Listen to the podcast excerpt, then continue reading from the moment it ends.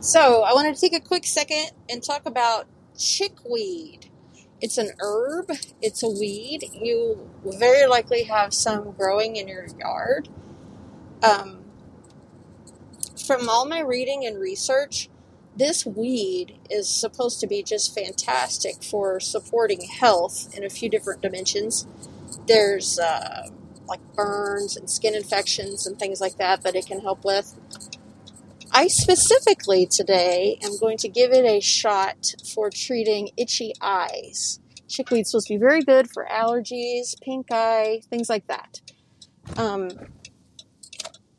the reading that I've done is recommended that you put it in your salad. And to be honest, I'm not feeling very salady today, but um, let me give that a try. I had also thought about chopping it up really finely and putting it in my herbal tea.